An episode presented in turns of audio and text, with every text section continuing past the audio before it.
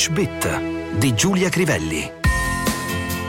Blame. Why bosses love the office? Blame a mixture of carpets, caring and conditioning. Perché i capi amano tanto l'ufficio?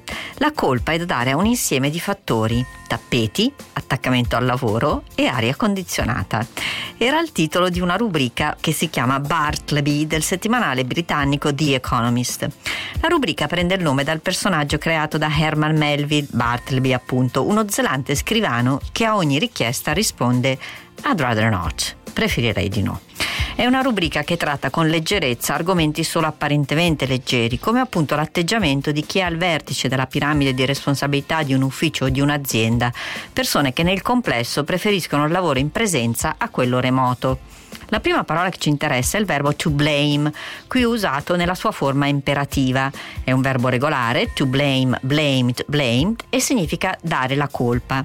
Blame è anche sostantivo ed è al centro di un idiom molto usato, to play the blame game, letteralmente giocare a darsi la colpa a vicenda. Tornando al verbo, if anyone's to blame, it's me. Se c'è qualcuno a cui dare la colpa, sono io. Which driver was to blame for the accident? Quale dei guidatori ha la responsabilità dell'incidente? Notiamo ancora una volta il false friend accident che non significa accidente, bensì appunto incidente, in generale stradale. Call her if you like, but don't blame me if she's hungry. Chiamala se vuoi, ma non dare la colpa a me se si arrabbia. If you lose your job, you only have to yourself to blame. Se perderai il lavoro, dovrai incolpare solo te stesso. I just slammed the phone down when he said I was too old for him. I don't blame you. Gli ho buttato giù il telefono quando mi ha detto che sono troppo vecchia per lui, non ti biasimo.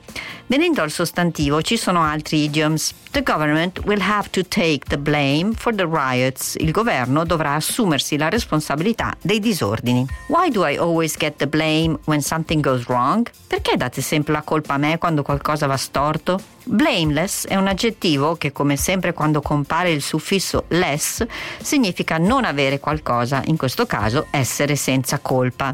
None of us is entirely blameless in this matter. Su questo tema tutti abbiamo la nostra parte di colpa, potremmo tradurre.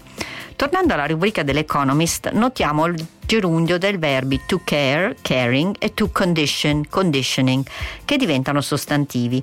To care, cared, cared significa prendersi cura, ma anche avere a cuore.